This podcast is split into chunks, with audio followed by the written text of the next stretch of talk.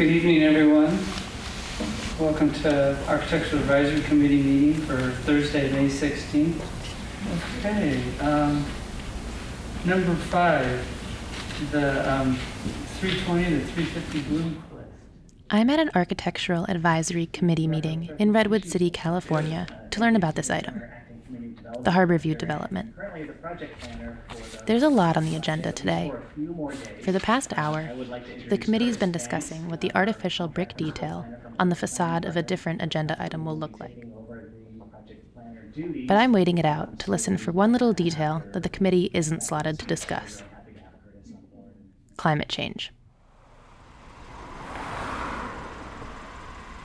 Highway 101 divides many cities in Silicon Valley, and along the peninsula, it's also called the Bayshore Highway. It is, was, the urban shoreline, because it once ran along the shore of the San Francisco Bay. Parts of it still do. Over time, development extended into the bay. Take Redwood Shores. It's located just north of Redwood City and was built on reclaimed land in the 60s. But the highway always acted as a barrier between residential and industrial areas. That's the case in Redwood City, on the inland side of the highway, there's a cute downtown with a movie theater. On the bay side, there's a homeless shelter, a police station, a jail, some building materials yards. The kinds of things you can put on land prone to flooding. It's figuratively and literally the other side of the tracks. So the uh, meeting purpose really is to hold a study session to review the revised. The new Harborview office development will be between the jail and a utility yard. Luxury has jumped the tracks. Real estate has become so expensive in the Bay Area that lands that were once marginal are now prone to development. Harbor View is out of place on this side of the highway, despite its nautically inspired architecture. The houseboats on Redwood Creek, which are actually nautical, will disappear.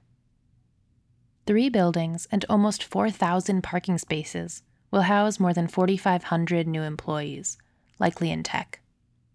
Traveling to and from the site, those employees will in turn add over 8,000 daily car trips to the area, worsening traffic at the nearest exit of Highway 101. Harbor View would have been underwater in 1850. Research indicates that it will be again by 2100. So the project site is um, but that's not on the agenda. The uh, Inner Harbor area that's east of Highway 101. Follow Highway 101, which borders Harborview, just a few miles south, and you'll hit East Palo Alto, a town familiar to the growth of luxury developments. East Palo Alto has historically consisted of marginal land. The city was once wetlands, in the early 1900s, it became a farming community. For many years, agriculture was both a way of life and an important industry in East Palo Alto. That's from a 1997 documentary on the history of East Palo Alto. By the 1960s, the marshes had been filled, and East Palo Alto was predominantly African American. Again, because it offered affordable housing. When I first moved here in 1973, it was primarily a black community. And because African Americans were barred from living in other towns due to housing discrimination. He happened to take us across the little bridge in Palo Alto. And so I saw that first house and I said, I said, oh, I like that. I really like that. And uh, he said, oh, no, you can't, you can't, you can't buy that. In East Palo Alto, just like in Redwood City, development is now taking over these marginal lands. In this case, that development happens to be better housing. Those who live there have nowhere else to go. Between 2000 and 2015, median rent increased by 30%. Low income households of color are being displaced. According to Business Insider, Google has paid $1 billion to purchase a large business park near its Mountain View, California headquarters. Though these lands were never desirable before due to their location, they're becoming increasingly desirable. The wealthy are moving in. The $1 billion purchase is the largest Bay Area real estate deal in 2018. Just like one developer is building Harbor View in Redwood City, Google is expanding into Mountain View, just one town south of East Palo Alto. This site is also predicted to be underwater by 2100. But Google didn't let something as small as that get in the way of purchasing the land. Google can afford to build walls to protect itself from climate change. Google can afford to be a little dumb. This is an image of the new site plan showing the three uh, main office towers and again the public amenities building. Sitting in the meeting in Redwood City, I start to think about the way poor residents of East Palo Alto and Redwood City can't just afford to be a little dumb. They're threatened by a rising bay, but also by displacement due to tech companies. Harborview is part of this problem. Because it's slated to add 4,500 employees to Redwood City, it could also worsen the housing shortage by over 2,000 homes. Really kind of opening the site up and taking advantage of the views out uh, over the salt ponds and kind of towards the bay.